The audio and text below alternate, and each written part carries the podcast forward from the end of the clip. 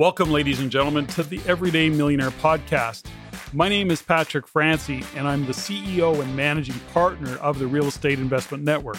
In addition to being a business owner, I'm also a real estate investor, I'm a coach, a husband, recently a grandfather. Now, along with that, I'm also committed to stretching beyond what I've achieved by continuing to elevate in living a fulfilled life by making a positive difference in my world. I'm going to invite you to join me as I delve into the details of the many wins of my guests in achieving their goals, along with, shall we say, the frustrations of the occasional deal gone wrong. Because my guests are here to help you learn by talking about what's real for them in business and investing in real estate from the life they're now able to live to the person they've become along the way as they've pursued their dreams in having the freedom they've gained by building a sustainable financial future for them and their family. Good day, ladies and gentlemen, and welcome to this episode of the Everyday Millionaire Podcast. Before I introduce my guest, I'd like to begin by first thanking you for listening in and for your support and the feedback you provide us on the show, as well as to encourage you to send your comments, your suggestions, or questions directly to me at CEO at reincanada.com. That is CEO at REINCanada.com. And if you're inclined, I'd very much appreciate it if you were to share the show with your friends, your family, other people you know, and yes, even people you don't know. Rate the show and comment on iTunes, Stitcher, SoundCloud, or whatever platform you happen to use to listen in. And while you're at it, please follow us on the Everyday Millionaire Facebook page. So thanks again for the feedback you provide the team and I. It's definitely appreciated. I was initially introduced to my guest, Leann Hackman-Carty, by her sister, Deidre, who my wife Stephanie and I are working on a business project with. And what really caught my attention about Leann, aside from her incredibly impressive resume and list of accomplishments, and the work that she does was the title of her book series she released in 2017 titled Master Your Disaster. And I felt I just have to bring this topic into the awareness of listeners. From floods to fire and anything in between, this series is a readiness response and recovery guide for families, for businesses, and for communities. And I can only wonder how prepared are we really for disaster? You know, Fort McMurray being one example, fires in California being another example. How prepared are communities? How prepared are we? So, a couple of highlights of Leann's long list of work that she does and has done is, is since 2009, she served as the Chief Executive Officer for Economic Development Alberta, which is Alberta's economic development network. And in June 2017, Leann launched a pilot project to roll out the International Economic Development Council resilience training course for community and regional leaders to four Alberta communities.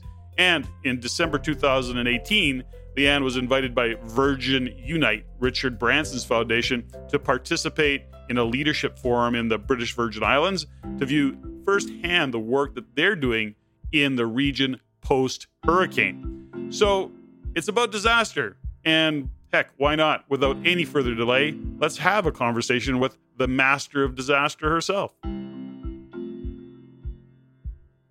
Leann Hackman-Carty, welcome to the Everyday Millionaire podcast. Thank you.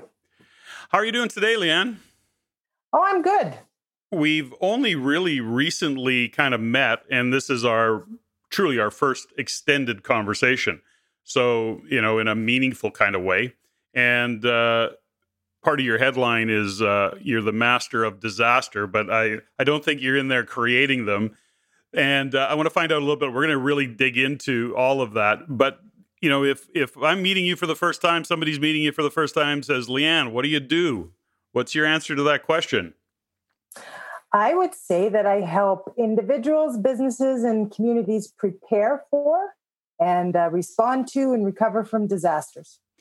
That's such an interesting kind of i guess direction or uh, it's an interesting business that you've entered into. And and tell me a little bit about how dealing with disasters what what what drew you to that or how did that all kind of unfold? Where did you end up being the master of disaster? Well, I guess I, like many other people, just kind of fell into it by chance. Um, it was in 2000, uh, 2013 when um, probably a third of Alberta was being flooded in June. And at the time, and I still run the Economic Developers of Alberta, um, I was watching this happen and thinking, okay, a third of our communities are being impacted very badly right now.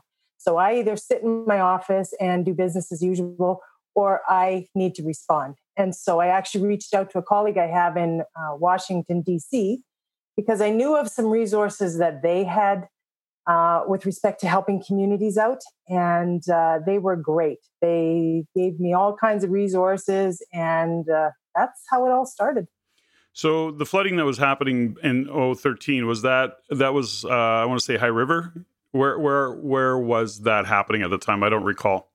Okay, so it really started in the mountains, and then it slowly made its way through Canmore, uh, took out highway, uh, the Trans Canada Highway, and then it kept coming. We watched it. Then it came to Bragg Creek, uh, flooded Bragg Creek. Then it made its way to Calgary, flooded the downtown, kept going, devastated High River, and kept moving along. Uh, Black Diamond, Turner Valley. I mean, it was, I think at some point it was about 30 communities in a state of emergency. Yeah, and for those individuals that are outside of Alberta, which many listening uh, could be out or, or are outside of Alberta, they're even outside of Canada. You know, you're really talking about the Rocky Mountains in Alberta. You know, western, you know, the kind of the, the west side, west end of Alberta, if you say it that way, and and then southwest, I guess it would be, and then it really yeah. you're you're then melting mountains. Is that because I'm going back in my memory banks now? What really drove that was a late was it, I think it was a late spring or a late thaw, and all of a sudden it was really happened quickly. So all the snow that was in the Rocky Mountains, I guess you know, water runs downhill as we know, and then it just started heading east, and it didn't stop, and it was really quite. Uh, quite remarkable the degree uh, and the amount of water that was that came off those mountains. Is is am I being accurate in that, Leann? Yeah, yeah, and it, and then if I recall correctly too, it was add some rain to that. Yes, of so course. It was a yeah, late, of course, know, yes, yeah, yeah. So it was just uh, nobody was prepared. I mean, you know, we every, a lot of communities talk about that one in a hundred year flood. Yeah, that's becoming a lot. Hundred years happens very quickly yeah, in Alberta. Yeah, and so. it's it's happened a couple times now. But here's the thing, because you're sitting, I believe, in Calgary, or were you in Calgary? Yeah.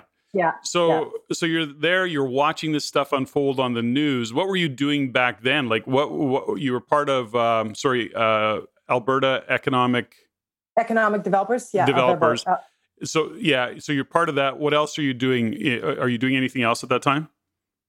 No, I mean at that time I was running. I mean I still run it full uh, as a contract, and um, but it's it's uh, it's an organization that has communities across the province, and and I mean these are not unique. You have them in every province and state, but they are members. They're people who are in communities. They're helping businesses. They work with government, and really their job is to make sure to retain businesses and to help them expand. So in a case like this, you've got um, you know this is where my interest really lies is when you have a natural disaster like a tornado, like a wildfire, like a flood, what happens is you've got the emergency responders that come in and they are very well trained at what to do. They save lives, they're on the front lines, but then they leave. And the challenge really becomes that recovery. What happens when everybody leaves? What happens to all these businesses that are devastated? And that is really where, you know, my work has been focused since 2013. So, but I want to go back a little bit, Leann, is that you're in Calgary, you're sitting in your home, you're watching this happen. What was it that compelled you to get involved? Because there's lots of people watching the news. There's, uh, you know, lots of people that are seeing it all happen, but they're not compelled to phone a contact in Washington and say, "How can I get this handled?" So, what what do you think drove you to do that? Because it's an interesting I guess it's just a, an interesting point of entry into what evolved into be uh, your business today. And so I'm just wondering what was behind, or can you put your finger on what was behind that? Well, this might sound kind of strange, but this has happened twice to me, and I get a physical reaction. And it's like a compelling feeling that I need to do something. That's that's all I can explain it as because I got the same feeling when Fort McMurray was on fire. And I just felt like I need to help and I know what I need to do and I do it. Okay, so there's a couple of points of entry into that that I, I am pretty fascinated by personally. You know, number one, you're getting a what you call a physical reaction, whatever that might be. It's a tingly, it's a pull, it's something that is just driving you that you have to dig into it, and and you're listening to it. Now, that's one part of it. Uh, the other part of it is is what you said there is, and I just know what to do. Well, where does that come from? Is that a you know is that how your brain works? Are you you have a background in problem solving? Are you an engineer by trade? You know, what is it that you know what to do? I have never been in a job where I had a job description. I've always been in a role starting right out of university where it was basically here, this is kind of what I want you to do, go do it. So I've always been in a situation where I thought, okay, I got, I have no framework. I have no plan A, B, C, D. This is what I do. So I've kind of, that's just my brain. It's been wired over 30 years to say, okay, give me a problem and let me go fix it. Let me go figure out how I would attack that problem, who I would involve, you know, in my network. And that's just kind of how my brain thinks. So one of the reasons that you know I wanted to have you on the show, other than I think the topic is really, really quite interesting, and I and I also I like the I guess the result of the work you do, and and and but it also speaks to me about you know as a organization, REIN, for example, is got a lot of real estate investors. You you mentioned Fort McMurray, you mentioned High Prairie, we mentioned Canmore. I mean, all through there, I know people who were at the effect of either those floods, and I mean not just as landlords or as you know housing providers, but you know people who live there. But my point is, is that you know, as we talk about disaster and we talk about the inevitability of a disaster, because we, uh, it'll, it's always the case is it'll never happen here, or we don't think it will, or we're not, pre- and we're not prepared for it. So let's let's go back a little bit. I want to talk about you know the preparation. I want to talk about Fort McMurray. I know that's of high interest to many, and and certainly you know what is it today. So there's a part of it where you went in, you saw Fort McMurray burning down. You saw, as an example, High Prairie flooding and and the areas in between. Uh, are you also doing follow up in those areas, Leann? Uh, well, in in uh, Fort McMurray, uh, we I worked with them for just over a year on uh, their business and economic recovery. And one of during that time, we took up a team, and so the fires were in May of 2016. We took up a team in Ju- January of 2017 and did an, uh, uh, we interviewed over 200 different groups, individuals, and really got a handle of impact. So, what was it like before the, the, the fire? What was it like during? What is it like now? And where where do you see the biggest challenges going forward? So we met with a number of individuals, like I said, and and at the end of the day, we gave them a report saying these are the things that we would recommend from a short term, medium term, and long term recovery standpoint. And um, you know, part of the, the the uniqueness of Fort McMurray was there was an economic downturn before um, the the fires hit. And so for, you know, there were a number of people laid off. The oil companies were laying off people. So houses were our house prices were already starting to go down. And then you have the fire. And I think at, at its height, where I saw it was about 15, almost 1,600 structures were burnt. And to the point where when I met with the planning department, uh, they said that even before they could start the rebuild, they had to survey people's property lines because even their pegs, their steel pegs that show where the property lines are, they were melted. So, you know, all of a sudden you go, okay, so even if you wanted to rebuild tomorrow, you can't because you don't know where your property line is. So that that was an, uh, something they had to deal with. But, you know, in that case, and in every disaster case, I mean, you've got individuals whose homes, so, you know, from your REIN network. So you've got individuals who own a home. So they're dealing with potentially issues of rebuild, of repair. You've got landlords. I know in that case, there were a number of landlords well, some of the issues that came up were hey, I'm not in my building, but my landlord still wants me to pay rent. I get that. You know, sure. like you need to make money. But businesses were faced with this too. Businesses had no uh, ability to be in their facility for at least a month, but they were being asked to pay all these bills, including their rent. So, you know, even from a landlord perspective, you think, so if I'm a landlord, how will I deal with situations like that? If I have renters, they have no ability to pay, they may not have insurance, or, or the insurance is going to be a long time coming. So, you know, I think for your members, it's important for them to even think of kind of what's your business continuity plan? What, it, what if these scenarios happen, um, what would you do? Because um, it, it happens. And that and, and that's an interesting, of course, because you know we're in the business of education.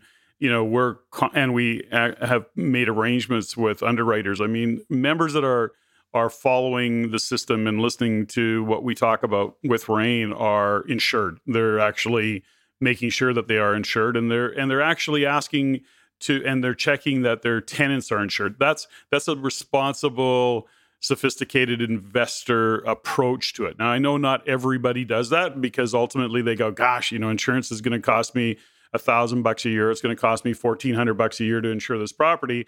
Cash flows are thin. To your point, you know, property values or even at rents had started to come down in Fort McMurray. And I know people were hedging their bet. They were trying to cash flow where they could. But to your point, you have a tenant that's burnt out not only do they you know they they they're likely out of a job or there's a you know there's a good chance that the business in a in a disaster like this nobody's working. You know fort mcmurray is shut down and uh, for whatever length of time that is. So those are certainly some concerns that the municipality or the city has that they're dealing with and then the individuals from there.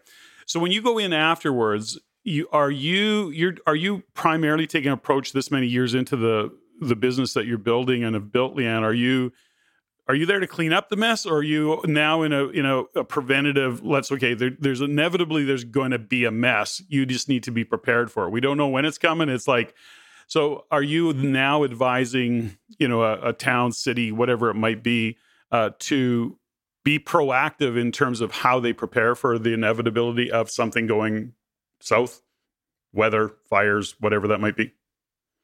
Yeah, very much. Um, that that is something that yeah over the past year has just become something very uh, it's something i'm much more involved in and it really does come down to that that preparedness piece so the, i mean the stats that we see all the time for every one dollar you put into mitigation you're going to save seven six to seven dollars on recovery so that to me, whether that is at a homeowner level, whether that's at a business level or a community level, that is a pretty good ROI.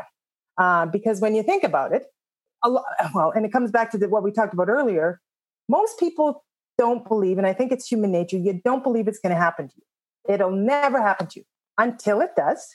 And then you go, shoot, I should have thought of this, that, and maybe I should have done that differently. So, what I'm trying to do is get into communities early and say, look, the worst time to exchange business cards is during a disaster. You need to know who's in your community beforehand and say at a, at a community level, it's even more important. What businesses are in your community? What are they like? How do you even get in contact with them? Are your major industrial you know uh, property owners or commercial loaners or how do you get like in the case of fort mcmurray when everybody is out of the community nobody's allowed in. You got 80000 people gone across the country. Even in my case i was trying to connect with the economic developers. They were in newfoundland vancouver calgary and edmonton and so you go, okay, so how do you even run a business? How do you even connect with each other when you're all over the place? They didn't even know what was um, physically left. I mean, you're watching these these terrible uh, videos on the news, and you think, is my business even there anymore? Is my house even there anymore? So all of that stress and anxiety of not even knowing if your business or your house or your property is still around. To me, the thing that kind of motivates me to do what I do is I know there are things you can do in advance that will make sure your impact is not as great. And that to me is a pretty good reason to do what I do. So you're dealing with uh, the municipality or, or economic development officer. What what office are you actually working with in in terms of preparation? In the case of um, uh, Fort, both Fort McMurray and the stuff I did in the in the floods in 2013, it was the economic development group with the municipality. Uh, some of the work I'm doing now, it's actually with their director of emergency management. So, you know, the people that are tasked with the emergency plan for the municipality, they're not on the business side; they're on the emergency side. So, you wrote a book, uh, Master of Disaster, and what was what was the story behind that book? So what what what is the intention when you wrote that book? What was that about? I have not had a chance to read it. Oh my goodness. Yeah, it's Master Your Disaster. And so what fueled me to do it was the work I was doing. I was struggling to find templates and good information. I mean, there's a ton of information out there, but I couldn't find it in one place. So I thought, okay, if I can't find it, nobody else can find it either. So I put the books together and, and I, I divided it in three ways. So there's the full edition that has all of the, the elements in it. And I broke it up. So there, if you're an individual wanting to prepare, here's your piece. If you're a business wanting to prepare, here's your piece. And communities, here's how you prepare. And each one has templates because I just thought instead of reinventing the wheel every time, just use something that is valuable and has what you need and because it, really in the it, when you're in a disaster and, and i mean anyone knows when you're in a crisis you do not think straight you actually think you're the only one who went through it and you make poor decisions so i'm just trying to say hey how about we just give you some good information some valuable templates and help you in your preparation so let's walk through this a little bit. I think it's a, an interesting topic because ultimately these things do happen, and I, you know, I hear what you say is, you know, everybody lives in the world of they don't think about it, they put it off. It's not even that they don't think it'll happen to them. It's kind of a bit of wishful thinking that, geez, maybe it won't happen to me, or or I'll worry about it when the time comes, or I'll have time to prepare. And you know, as you watch cities that are flooded and people are walking through water or they got their fishing boats and you know rowing down main street it's going okay so yes it, it does happen so let's just walk through like if there was a if there was from an individual basis do you you know what's the thought process to get going? You know i think it would be overwhelming for some people if you said okay master your disaster. Give me an example of somebody as an individual is preparing for an inevitability. Now maybe in hindsight you know what went on in fort mcmurray you know what happened in canmore high prairie one's water one's fire. Uh, but what are you suggesting for example that you know somebody sits down and do? Where do they even start if they're preparing for you know a potential disaster and they want to make sure they're prepared for it what does that mean to you well i think at an individual level you just think okay so you and your family what's your house look like do you have an upstairs uh, if you do and say you couldn't get down your stairs, how would you get out of the house? Do you have, say, a ladder that you can put outside one of the windows? So, planning your evacuation routes, I think, is something relatively simple to do because once again, when it happens, you're going to be freaked out and you're going to go, oh my gosh, where do I go? I didn't think I uh, have no access through the stairs. So, you know, thinking something like that through, having an emergency kit ready. Uh, there's lots of 72 hour emergency kits you can get where it just gives you uh, things that you might need in the case of an emergency. Having your documents ready, because say it's your passports, it's things like that are really important to you, your insurance policy. And that's one of the things in my checklist is like get these things, copies of them ready, get them into something like a, a, a go to bag you can take with you. Because when it happens, like you don't want to spend the first 72 hours figuring out where who do I call for my insurance? Who what's my policy number? Where's my banking information? Like all of that stuff you can have in advance to just say, okay, this this is something that I'm ready to do. Having something simple like you know your fire and carbon monoxide alarms, something like that, to as an advanced kind of mitigation piece. Maybe your drainage on the outside of your house is it is it in a way that actually can help you avoid flooding. So make sure that that is good. Your shingles, your siding. One of the things homeowners find is disasters actually point out vulnerabilities you didn't know you had. So if you've got something like loose shingles or something on your house, pretty much you got a tornado. It's gonna they're go, they're gone, or you know strong winds. So just taking some of those mitigation things are pretty re- like they're relatively simple. Um, but it just takes, you know, and maybe make it fun. Sit down with your kids around the table and go, okay, so if if a flood happened, what would we do? Who would we call? If you were at school, where where would we meet? You know, those kinds of things are just helpful. And, and then you don't live with that anxiety and stress of, we've never talked about this before. I have no clue what we're doing. And, and, you know, your recovery is that much worse. Well, you know, there's I've seen predominantly US and I don't know if that's just because that's where media focuses. It could be lots of individuals in Canada that way. I don't I don't know one way or the other. It's not really important, but you know, you see survivalists who literally have trailers of food and weapons. They're like the on the extreme side of it. They rehearse, you know, getting out of their house in the dark and they they like well, I say rehearse, they have drills where they're actually doing that with their family. So that might be a little bit extreme, but having said that, those are the individuals that will probably most likely to survive if something happens. Yeah. But what you you did say something that was quite interesting, which is we've heard before many stories about you know you got ten minutes to evacuate or you got five minutes to evacuate. What do you grab? You know, there's all sorts of stories around that, and people generally run in and you know run around in circles and end up grabbing pictures and running out with the pictures. That seems to be the thing, right? But I think you make an interesting point from a, a, total convenience point of view, from a total understanding. And, and you don't know what the disaster is. Electronics, for example, may not be accessible. Having your computer, like uh, I, we had to evacuate when we lived downtown Vancouver, we had to leave the building. It was a fire, and it was a real fire. We actually had to leave.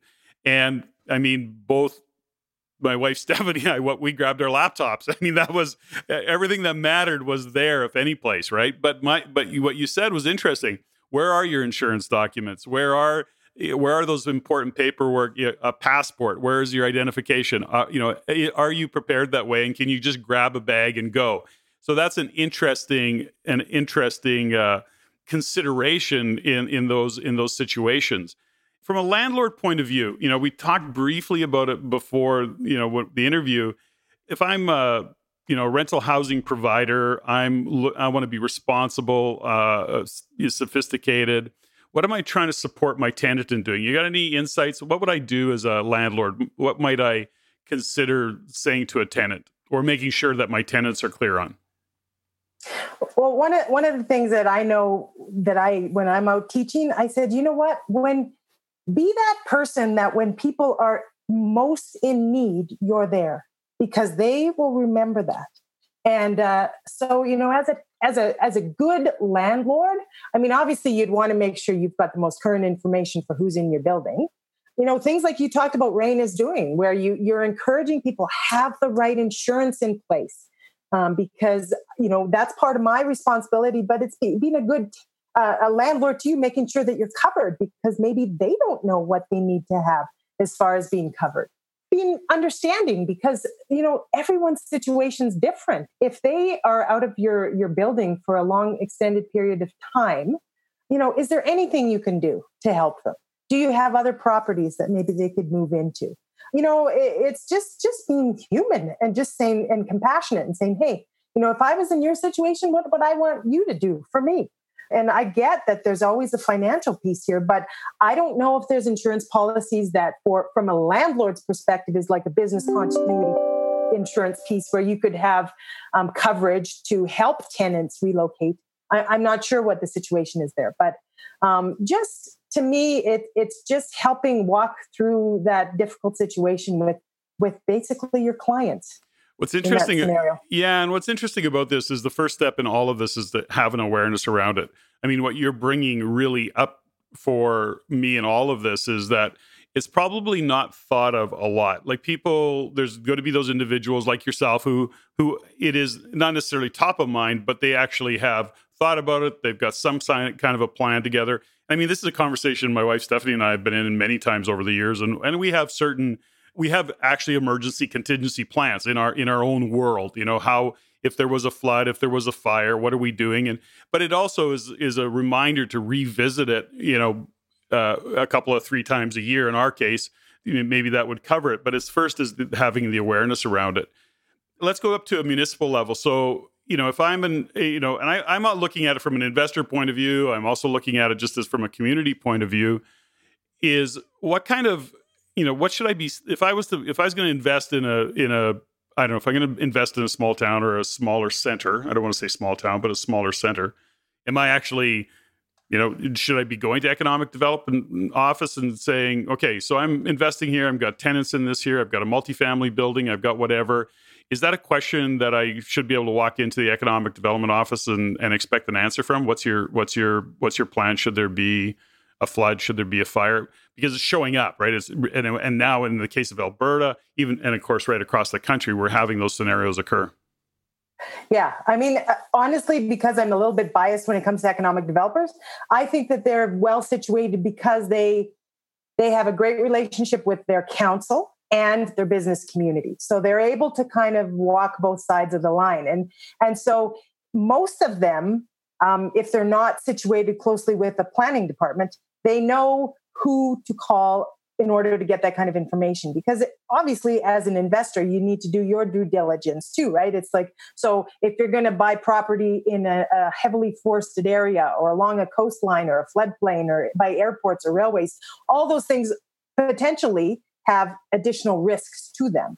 So they can say, okay, yeah, you, you got a, a railway going through the side of your property that potentially, you know, you look at what happened at Lac Mégantic, it may or may not happen. You may be near a highway or a pipeline or or you know in an area that's a floodplain and yeah sure you're getting a better deal for it but if you choose to buy there and there's an added risk making sure that you've mitigated for that risk somehow yeah, I guess it, you know, it's never a problem until it's a problem. You know, it's that's the thing about it, right? It's like it's we can choose to ignore it and not prepare for it, or we can say, okay, what how do we need to prepare and what does it mean? And it doesn't mean going extreme, it doesn't mean losing sleep over it, but ultimately it's about a plan and putting things together.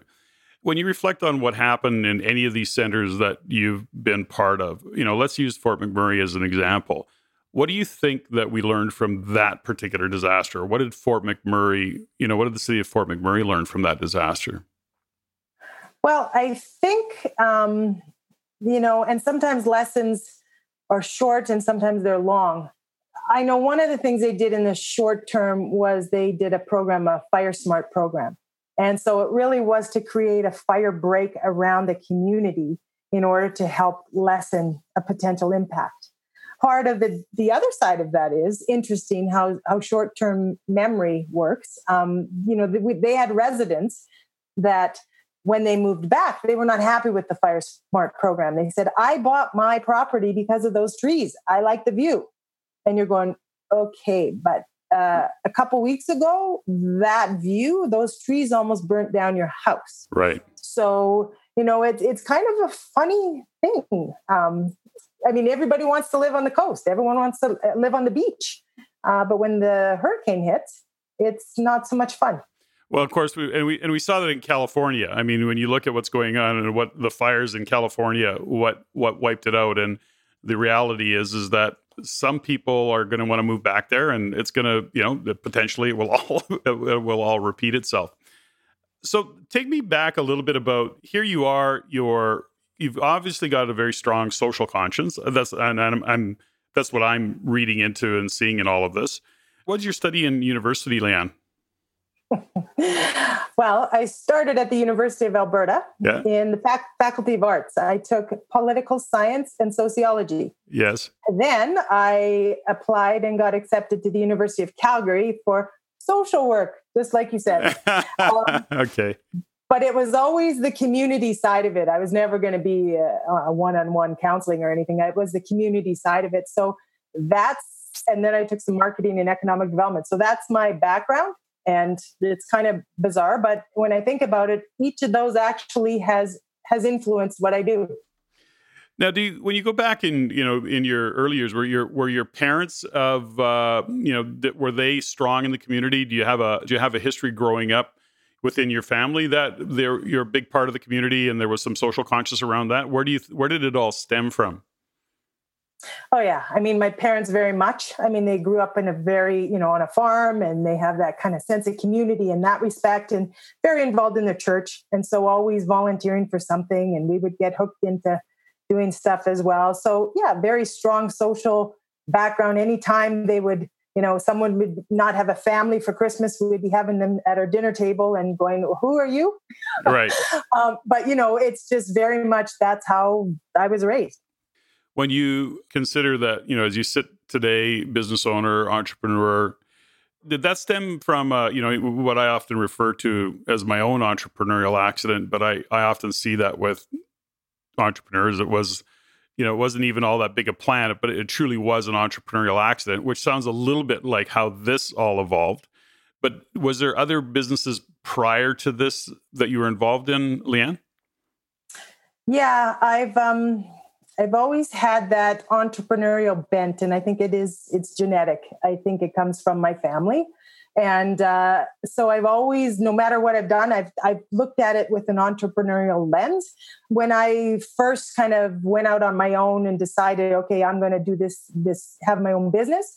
To be honest, I mean, I had I known now what I didn't know then, maybe I wouldn't have done some of the stupid things I did. But I honestly thought, well, what the heck? You got to try it. If it fails, well, it fails. We try something else. And so that's just kind of how my journey has gone. And I think most entrepreneurs are like that. Yeah, you know, yeah, for sure. and what's interesting about you have a farming background and this deep into the you know the, the everyday millionaire. I would almost say 100% of the time, but I'll I'll hedge my bet and say 95% of the time. If somebody came from a farming background, the likelihood of them being entrepreneurial is is like like I say 95%. It seems that many of my guests or all of my guests that have had a farming background are also entrepreneurs. They're also business owners. They've also stepped into that world. And, and I think that's, as you're saying that, I'm actually thinking to myself, hmm, you know, makes sense as a farmer because really as a farmer, that's what you are. You're, you're a business owner. You're, you're running a business called a farm. It's hard work. Everybody's working hard. You have to be innovative. You're dealing with all of the things that you're dealing with as a farmer and, and, you know, commodity prices and weather and, you know animals and all the things that farmers deal with. So it's just an interesting i just when you said it, it it, kind of struck a chord with me. Well and when you think about it they are probably the original masters of disaster because it's true. Like they they have so many things that are out of their control every single year. Yes. And and yet they keep trying and and you know figuring out a way to make some money because they have to.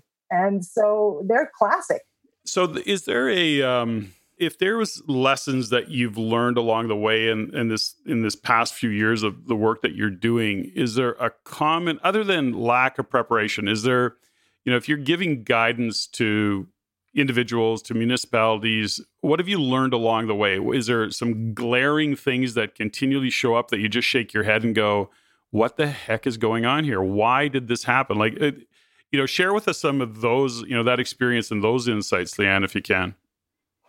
Well, I mean, one of the things that always amazes me, and maybe it's uh, it shouldn't, it's people truly do feel they're the first one to go through this every time, and so it's like, no, you'll never understand.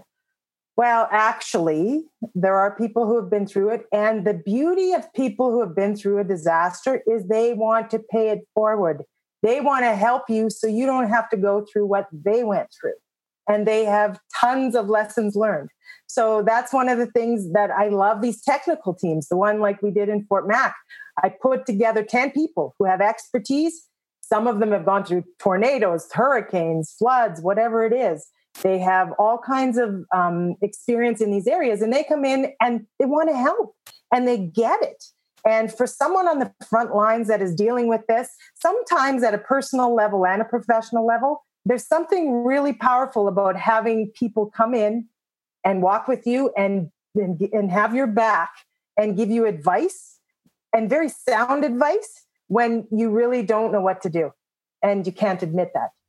Yeah because there's all sorts of aspects to it. I mean there's certainly the compassion that's and empathy somebody would have that have gone through it but also the actual experience of having gone through it there's probably some things that would save time energy emotional strain, if you will, if somebody can just tell you what's what you got to look forward to, what you need to deal with.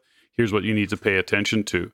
Keep going on that list. What else are you seeing? So, you know, first off, you're not the first to have gone through it, and which would then lead me to believe that don't be shy about asking for help or reaching out for some kind of help, whether it be, and it could be as simple as just dealing with the emotional strain that you might be feeling around the loss or whatever happened with that.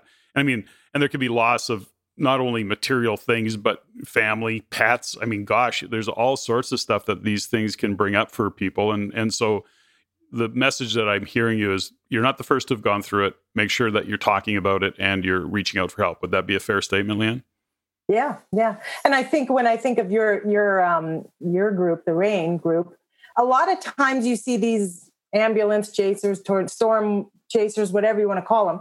But you know, if you don't have a good procurement policy or or process in place in communities, you'll have people that show up and they don't have, you know, they're not certified tradespeople and they do shoddy work and they come into communities and they prey on vulnerable people and they do shoddy, you know, repairs and then they leave town. So, I mean, that's another thing that's very common. So, you know, working, I think communities in advance, maybe industry associations, having some of that credibility piece figured out in advance. So, yeah, if you want someone to come and do your plumbing, then here, call this person or call, you know, these are people that we trust. And sometimes, too, the locals are the ones that, you know, first of all, they're hit with the disaster. And then I know in the case of Fort McMurray, there was a lot of early on, the construction association up there was going to the public, uh, the media, because they were very uh, annoyed that all these these con- construction people were coming in from outside of town.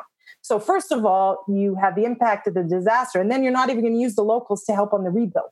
So you know, figuring out ways in advance to say, okay, if this happens to us, then let's figure out who do we have locally that can actually maybe they have equipment that can be used. Maybe they have a skill set that we can be using you know and and certifying these people or qualifying them in advance. These are things that are valuable because if it happens you want to actually support your locals on on some of this activity that takes place because they're going to be hurting for revenue in that first uh, you know up to a year.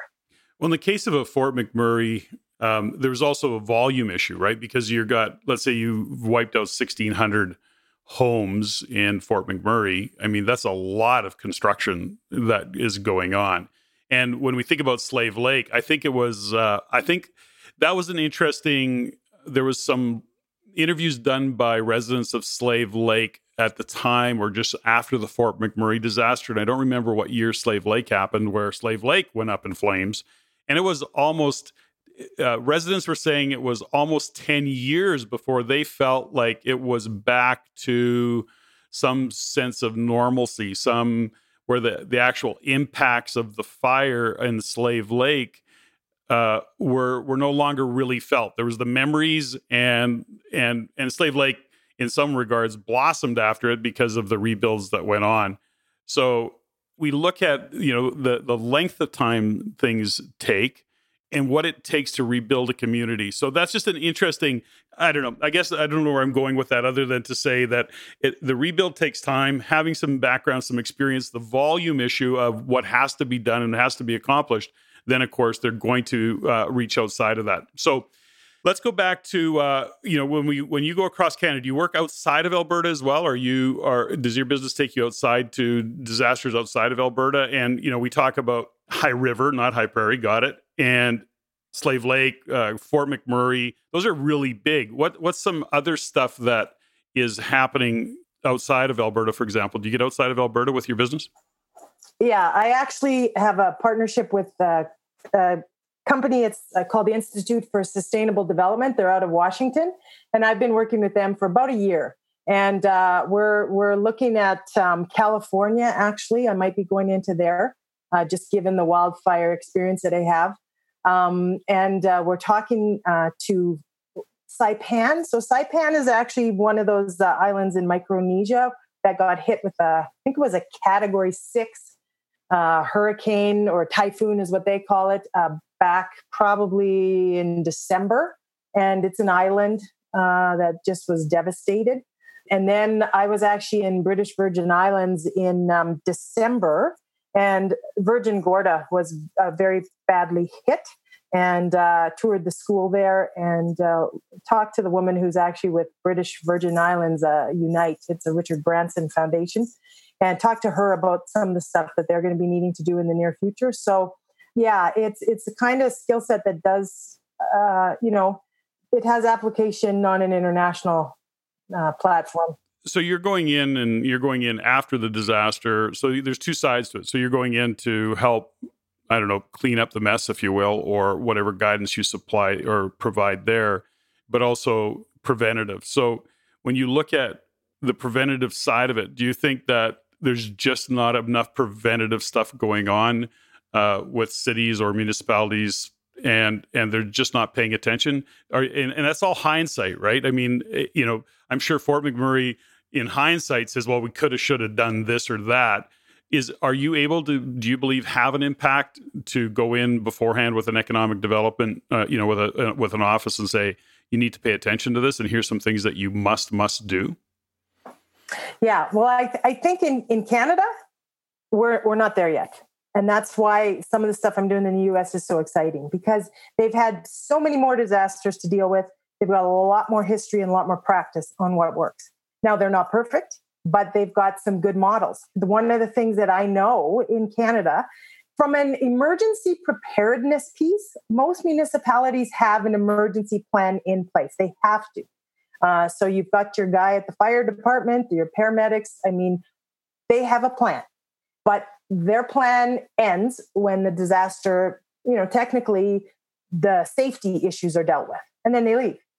My issue is what happens after they leave because that's where communities do not have recovery frameworks in place and nobody's in charge and resources get wasted and the recovery then takes a lot longer than it should have so to me it's that so working with communities now to say okay what is your recovery framework? Because it is not the same as your emergency response.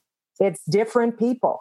It is it, there are different organizations a different structure has to be put in place. And so you need to put that piece up in front, or you will have kind of a second disaster after the fact. That recovery piece is such an interesting, you know, to me, I look at it and I go, you got to think about number one, depending on the scale of the disaster and when you're wiping out, you know, the majority of a town. I mean, gosh, even the leaders are at the effect of it. You know, they've lost their homes.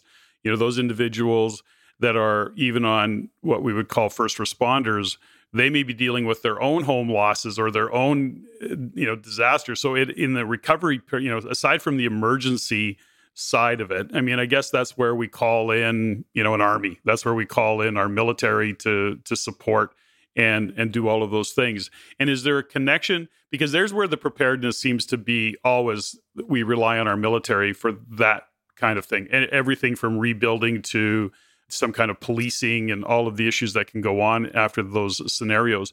Is there a connection that you have with the military in that regard? Are you following some of their guidelines, or are you working with them in uh, con- and connecting the dots as well, Leann? Well, that's where we're trying to make that connection because some of the decisions that are made in the response period can actually negatively impact your economy and your business community.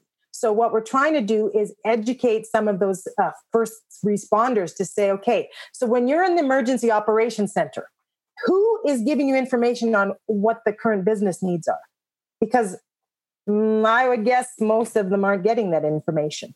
So, you know, some of the models in the US are they have a business recovery center that has a liaison with the emergency operations center and they're communicating on a daily basis saying, okay, businesses, this is their greatest need today. You need to you know this business absolutely needs to access their facility or they're going to lose uh, you know a certain percentage of their inventory. So there's those kinds of things um, that that can be a lot and it comes down to communication really but it has to be integrated a lot more and it, it it's not and and when i go teach communities and there's elected officials in the room i'm telling them please if there is one message i want you to leave with today it's when you have an emergency in your community, you have two audiences. You're talking to your residents, but you need to be talking to your business community too, because nobody is. So just say something like, hey, if you have a business and you've been impacted, I'm going to be coming back tomorrow or look at our website and we're going to be providing information about resources for you because we care about you and we we know you're hurting too and we want to make sure that you stay in our community. So these these are just simple things, but when you don't talk to businesses, trust me, I mean, they're going to go where they're going to have the opportunity to be successful and if you don't talk to them and you, they're not part of your plan and you've actually made decisions that make it worse for them, they may just pick up their things and move to another community. Do you happen to have any any results of that in a Fort McMurray, for example? Leann was there was there a lot of businesses? Do you know if was there a lot of businesses that left Fort McMurray, or did most of them hang out and tough it through? I don't know the stats on that. I do know that when we were talking, there was they didn't know whether about ten to fifteen thousand people were going to come back. So I assume part of those are businesses. Now, this once again going back to what we talked about earlier, it's hard to tell was it the economic downturn that actually pushed them over the edge? You know, that they were planning to leave anyways, they were hurting already, or was it the fire? Because even the impact on, you know, there's that false economy that happens right after the fire. Sure. You know, if say if you know there's there's people come into town, the recovery workers, they're buying things, they need to have places to stay, but then they leave. So I think it's very hard for a community to even know when they get back to that new normal. And and then you say, okay, so as a business, do I have this? Do I have my market back? Because it's you know sometimes you don't get it back. For the listeners on you know of this particular podcast, if you're giving listeners guidance, and because it's just a general public, but many of them are business owners, they're real estate investors, they're entrepreneurs uh, and and many of them are very very engaged in their community. You know, if you're giving them advice or guidance as to what to do or how to get involved, is there some things that you would make suggestions that they would maybe take action. So if I'm a listener and I'm listening to this going, gosh, what do I do? How can I do that? Was there some some guidance that you could give? Would you was there some steps that they could take? And I don't want to put you on the spot, Leann. I'm just wondering if there's if that's part of you know your own thought process is how do you get people engaged to be responsible in their community? Well i think it comes down to kind of those three levels again. So at an individual level what can you do? If you're a homeowner you know there are steps you can do to make sure you're safe that you've mitigated your risk. I mean you can't mitigate for everything. There's still something that could happen you didn't think about but being sure that you've thought of as many things as possible to be prepared at an individual level and then if you're at a business level, so you've got a number of, of investment properties, you know, understanding so where are your risks there? Whether it's location, whether it's, you know, um, your your insurance coverage quality of the property is it actually a safe property for your tenant do your tenant have a, a and although there's lots of not only zoning but there's codes that have to be followed when you're putting suites and units etc i mean ultimately it's being responsible property owner, responsible landlord saying, "Is my property safe? If there is there an escape route? Can they get out the windows? Can they get out the doors? All of those those kinds of things. Is my electrical up to speed? Is my furnace, you know, is it old and tired? Where are the risks, and are they, you know, do I have actual risks? But when we talk about natural disasters, whether it be flooding or fire, that you know, to the in the extreme cases of these, I guess it's it's really paying attention to. Do you have fire extinguishers? Have you uh, you know have you typed out maybe a an escape route or an escape plan that you've talked through with your with your tenant and or your property management company has talked through with your tenant? That would be some things that come to mind quickly. Yeah, because actually, you know, when you think about it, I mean, this truly is about saving lives, saving livelihoods, and saving quality of life in a community. I mean, that's really what this is all about. And so you think, how, what role do I have in helping save lives, save my livelihood, and contribute to the quality of life in my community. So, I mean, that's if you look at it in those three kind of lenses, maybe that kind of helps shed, shed some light on. So, then what does that mean to me personally and from my business? Now, you know, the you have the book. So, if I'm picking up the book, what am I learning from the book? What am I what am I reading and and know, are you doing a step by step plan in there or are you sharing stories? What's what's the you break the book down into three different places um, in three different categories, and so uh, we didn't we haven't got to the third category yet. So then you're talking individually, you're talking business, and then you're talking at a municipal level. I'm uh, if that's the correct language to use. Yeah. So let's talk about the third. So the municipal level, you're actually speaking to an economic development team, for example, and and suggesting here's what we've learned, here's what you need to be paying attention to. Is that the idea behind it? Yeah, yeah. I actually do a training, a community resilience training course, and we try and the, the target market we try to get in on that is the, your elected officials, your planners, your chamber of commerce, your economic developers, your housing infrastructure people, like whoever may have a, a role to play, your nonprofits, like someone on your social agency side. But getting them all in a room first and saying, okay, let's talk about disasters. What does it mean? What what are we even talking about? And I teach them about those principles and what are some of the common challenges that happen. And then going into so what are some solutions? What are some things you could be doing right now in your community to start this discussion to start building this capacity so you are ready if and when it happens? So that's really that community piece and the recovery side in particular because like i said uh, communities have emergency plans. They do not have recovery frameworks and what about the insurance companies? Now, are you working with insurance companies in terms of how supporting risk mitigation? So, for example, is there a training program that would help me reduce my cost of insurance because I've gone through this training program? Is that is there such an animal that exists? Is that uh, an initiative that you've that you've been working on? Is that even available?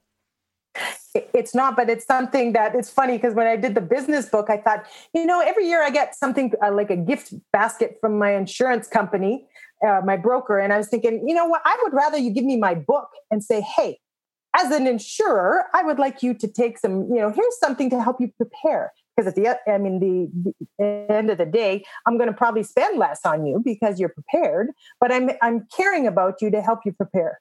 So, you know, I I do. It's on my to do list, but I I haven't done it yet. I know in um, Fort McMurray, when they had, after everyone was allowed to go back in, they had what was called a business recovery center. The business, they could go in this one location and access a number of resources, one of which was uh, IBC had a presence, I believe. So they were able to meet with people and talk through their insurance policies.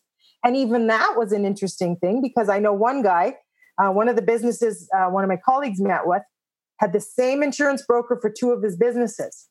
One had business continuity insurance and the other did not. And he had no clue he bought different policies. So, you know, even you know, there is a big role for insurance brokers to to become more educated in, in in selling their products to businesses because most businesses don't read. I mean, you know how big insurance policies are. They're like a book. Who who reads them? But understanding what you do and do not have, it is worth your time. You know, that's one of the things that we did as an organization because, you know, literally our members over the years have transacted almost 40,000 properties. And so when we worked with the insurance company, we used happened to use Park Insurance, who's with a great underwriter. But the point is that ultimately we looked at the policies and said, well, if something burns down, we need to be able to continue to collect rent. So we we're one of the few that have insurance policies for our members that actually pays rent while they rebuild. You know, so you literally if your tenants have to move out uh, because of whatever's happened, could be flood, could be fire, whatever the, the scenario is, you are literally being paid your current rent while that's happening. So the insurability and, and the insurance that you carry whether it be for your business or for your your your housing in this case as a landlord really becomes an important uh, issue that you don't want to step over. You want to be paying attention to that because if you're down for six months or eight months while they rebuild for whatever reason, then you're out that rent that rental income, and that can be uh, uh, that can cost you a lot of money. And yeah, and I want to actually congratulate you on doing that because that's fantastic. And I might even use you as an example in my training because I think that's great. Well, we, you know, that was the one thing that we negotiated many years ago for our community, for our members, because, it, you know, with with that kind of horsepower in terms of negotiating, the you know the underwriter was was willing to step up and really make some concessions for us strictly from a volume play. I mean we have members that own you know 50 80 100 200 doors and so it becomes a really really important issue for them should something happen. You talk about fort mcmurray uh, you know one of our members you know the building I, I don't remember the exact doors. I'm going to say it was a couple of buildings where there was almost 200 doors involved that were really burnt to the ground and uh, individual condo units and it was really a big uh, project to you know to rebuild and and they're back up finally but the insurance really was the the I mean that that made all of the difference in the world for all of those owners that were in that building. You're the expert. You've uh, you you do this. Tell me, Leann, you've got a family. You're what do you guys do? What do you do as a family? Are you all prepared? Or are you like the drywaller or the painter that, you know, their house needs a paint job or the husband of the mas- or the spouse of the massage therapist who doesn't ever get a never gets a massage? How about you? How are you prepared? Well, actually, it's funny you asked because when I did the book, I thought, okay, I do not want to be a hypocrite. I do not want to say you should do this, but I'm not. Um, so we actually last summer uh, sat around at the lake and went through okay various scenarios. Where will we go? Here's the information. Uh, let let's fill this out as a family.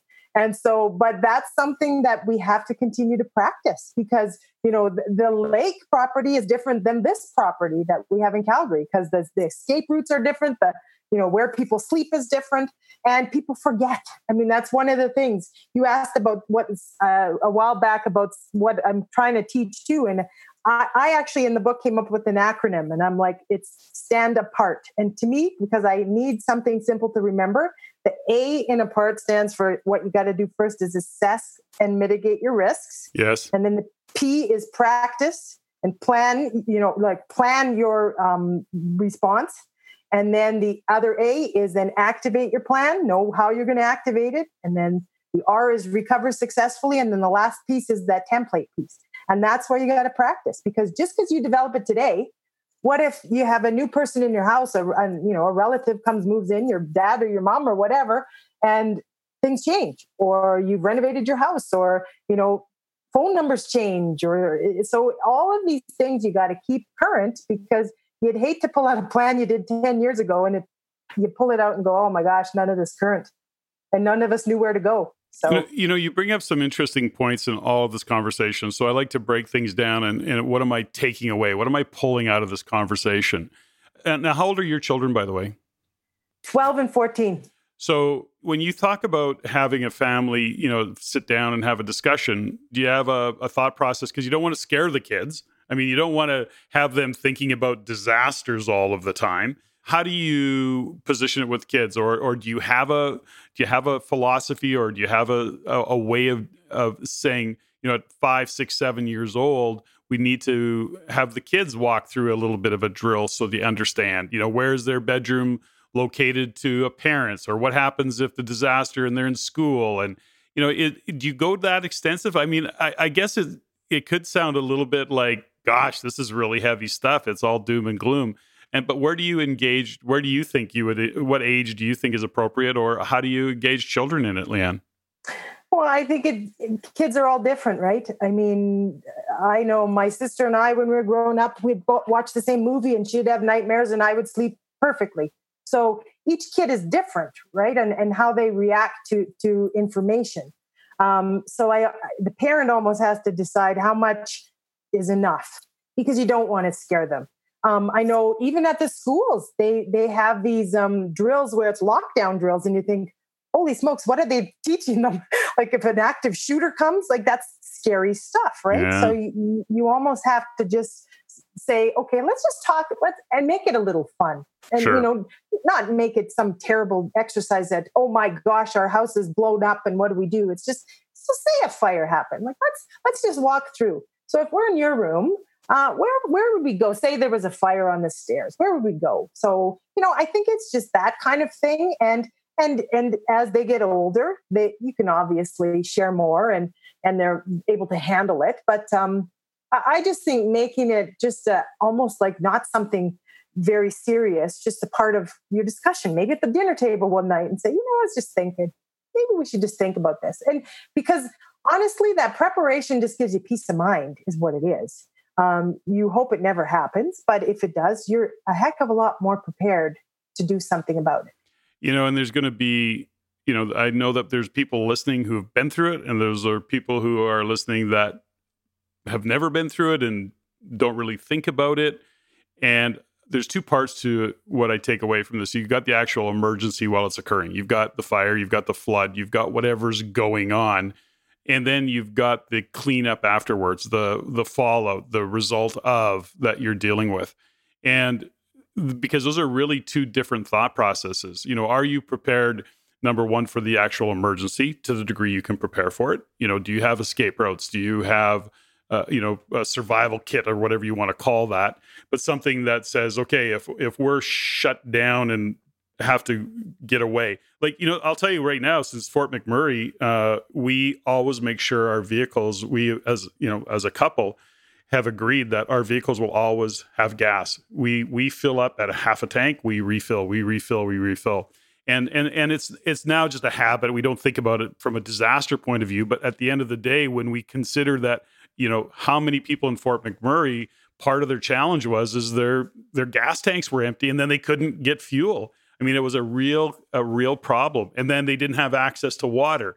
Do you have an emergency, even a emergency storage of water somewhere, you know, sitting on a shelf, something to get you through? So those are little subtle things that we get. But then the other side of it, and I think it's such an important thing to consider is where is your paperwork? You know, it's great that it's in a safe, awesome, but if you have to actually evacuate, it's hard to pick up a safe. Can you get into it and get out really quickly? Are you prepared to do that?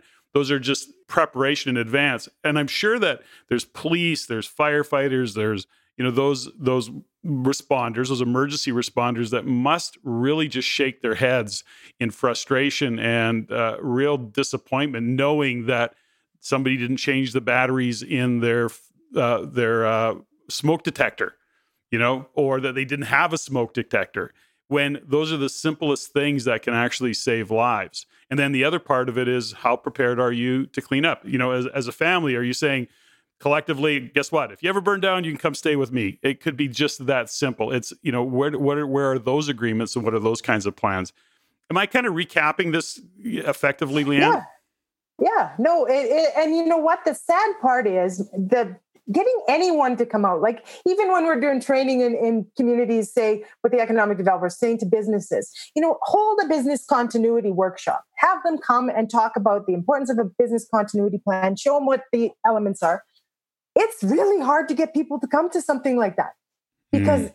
ah it's never happened to me and or i got something else urgent i got to deal with today so no i'm not coming.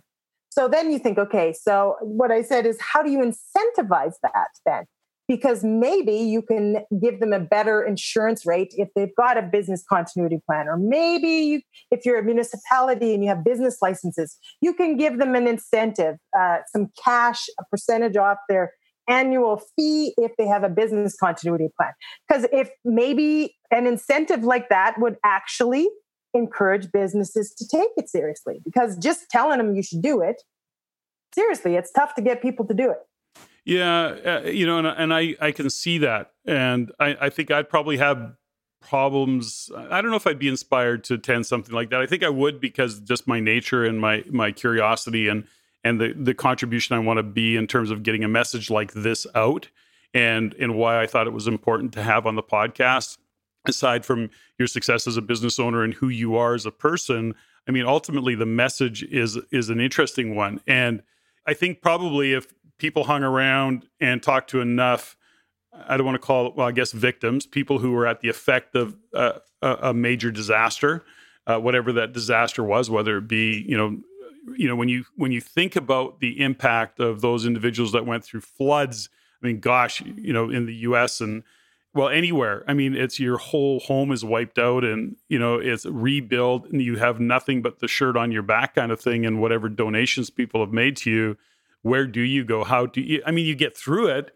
Absolutely you survive it. But there has to be some consideration for how do i make just beyond surviving how do i take my survival number one and up the chances that i'm going to come through it strong and i'm going to come out the other side uh, without with you know with the least amount of damage i guess if you will or the least amount of uh, strain that i can given what could what could happen yeah, and you make a good point. I know someone mentioned to me once, they said, because uh, she had her own business, and she said, had she not had that insurance in 2013 for the floods, they would have been totally out of business. And she said that saved their butt. And so she said that 70, I think it was only 75 bucks or something she had to pay a year, saved her. And I said, you know, it's probably businesses giving that message saying the various scenarios saying, if I had not done this, this would have happened and and so you know it's one thing for an insurance broker to sell it to you it's another for a business to say this is real and and i lived it and i'm giving this advice to you so you don't have to live what i had to so, yeah, and and and the insurance conversation is such an important one to really sit down and for people to understand what their policy is all about. What does it really mean? And what's the insurance company's job? You know, we all think that in, at the end of the day, insurance companies are going to try to not pay that claim. They're going to find reasons to not pay the claim. That doesn't mean insurance companies are bad. It actually is just a responsible way for them to do business and to make sure they're doing their diligence on a claim. So I'm not going to get into the debate of whether that's fair or not fair. You're paying rates and all the things that you're doing, you're paying your premiums. But ultimately, understanding your insurance is your responsibility and not leaving it to the broker to make sure that you're covered. You you have to either ask the right questions or seek the guidance to make sure you're asking the right questions so that you do have the coverage that you need. And it isn't just okay i've got insurance and i'm good. It's, it's more than that. You have to be responsible around it. So leann what other what other quick guidance will you give as we start to wind down the podcast and the conversation around disasters? I'm going gosh what it's what the heck am i doing talking about disasters? But it's it's i still think it's a very important conversation. So what what other tips would you give some of the listeners uh, today? Hmm. Well, I think from an investment standpoint, I mean, it, you know they do due diligence and, and research, but make sure when you are looking at properties, make sure you understand where where they're located because location i mean we hear it location location location but it also appears to disasters um, because it might be in a in, you know one of the things that communities have to do a better job at is approving new developments in areas that they're actually putting people into harm's way. Like that needs to stop. So, I mean, when you are going into community, make sure you are looking at am I close to a floodplain? Find out if that river is, you know, it's a nice view, but does it flood? It could flood. Uh, whether it's it's in a forest, those kinds of things. Is there a fire break? What are what are what are the city's plans? What you know when it comes to uh, evacuation or do they have a good emergency plan do they have a good recovery plan like all of these things it sounds like oh my gosh that's way too much but there's things to think about when when you're investing for sure or whether it's as an individual your own personal house or something as a rental. Um, making sure that insurance thing is key. Um, understanding like practicing making sure you've got up to date information on your renters and how to access them if you need to reach them uh, working with them in advance on on just different scenarios. If this were to happen because honestly if i rent from you or someone else and you, you're giving me you care about me more um, and want to work with me i'm probably going to be your tenant uh, for a longer period of time. You know those are it, it sounds simple but when we're talking at a, t- a time like this when there's no disaster it's much easier to have these conversations because if my house was burning right now, you trust me, I wouldn't be talking this calmly. well, it's so true. And, you know, I, I think, you know, it, it would be, I guess, you know, it maybe seems a little idealistic, you know, if one person actually takes action in hearing this and, and it, and it prevents a, a, a disaster or saves a life or makes a difference, then, then this would have been worth the conversation. You know, ultimately, the first step in all of it is awareness and then having the conversation, doing something as opposed to absolutely nothing. If it means that you're going to fill your gas tank up more often, or if it means that you're going to have some water at hand or some dry food at hand, or you're going to have your documents in a place where you can quickly get to them and or you're going to check your insurance policy to make sure that your insurance is actually covered for the range of things that can happen then that's really important thing to do and, you know, Leann, is that I appreciate that there's individuals in the world like you that have that social conscience that are are pulled into these things that need to make a difference, that really need to step up and say, listen, you know, listen economic development, you know, listen city, listen municipality, there's people that matter here. There's individuals, you know, that have lives and businesses that make an economy go around, and and we have to be on alert and be prepared for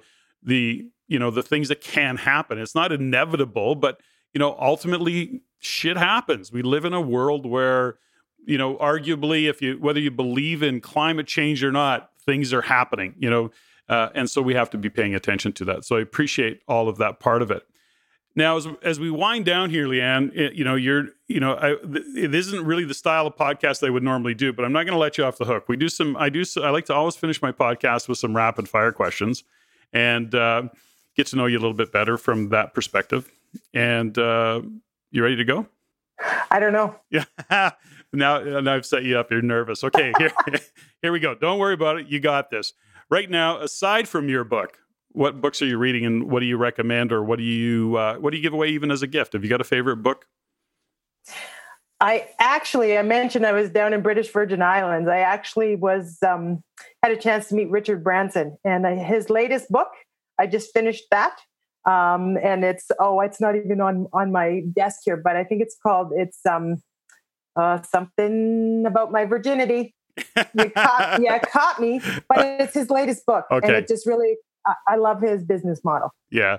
You know, Richard Branson is often, you know, somebody that is mentioned by, you know, business owners, entrepreneurs. He's a, a pretty unique cat, you know, in, in how he built his businesses and his philosophies. He's a, he's certainly a, a good role model or a good individual to adopt some of those philosophies. Well, and he was impacted by the hurricane. So, ah, so there you go. yeah. How about uh inspirational quote? Do you have a favorite inspirational quote?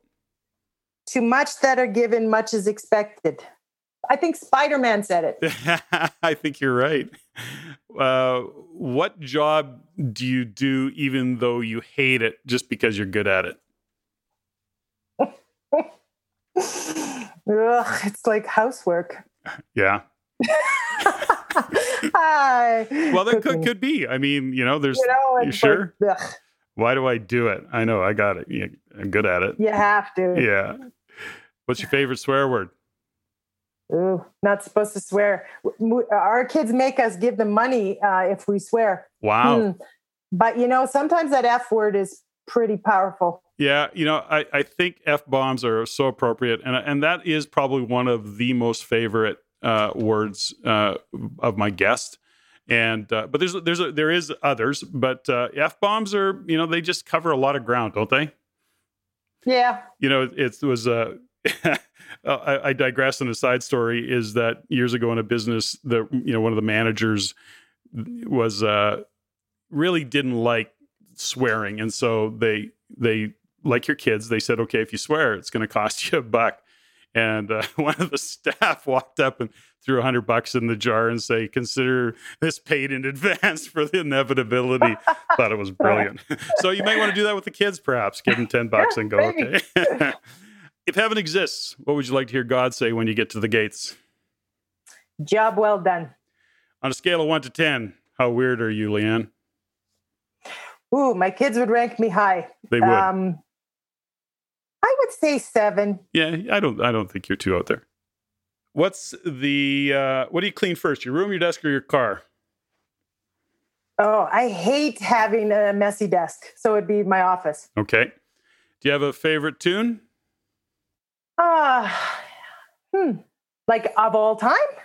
Sure. Oh, it would be U- U2 Bono. I still haven't found what I'm looking for. Favorite movie? Hmm. I liked Hidden Figures. And Leann, what are you grateful for? Life. Nice. I'm grateful for you as my guest today. And I'm actually grateful that we came to this topic. I think it's an important one. Probably uh, for some, it lands as, ah, why am I, you know, but it's important. And I'm grateful that uh, I met you and uh, you come to the podcast with the expertise that you have. So thank you very much. Well, thank you for getting this message out because, uh, I mean, I truly appreciate it. Thanks, Leon.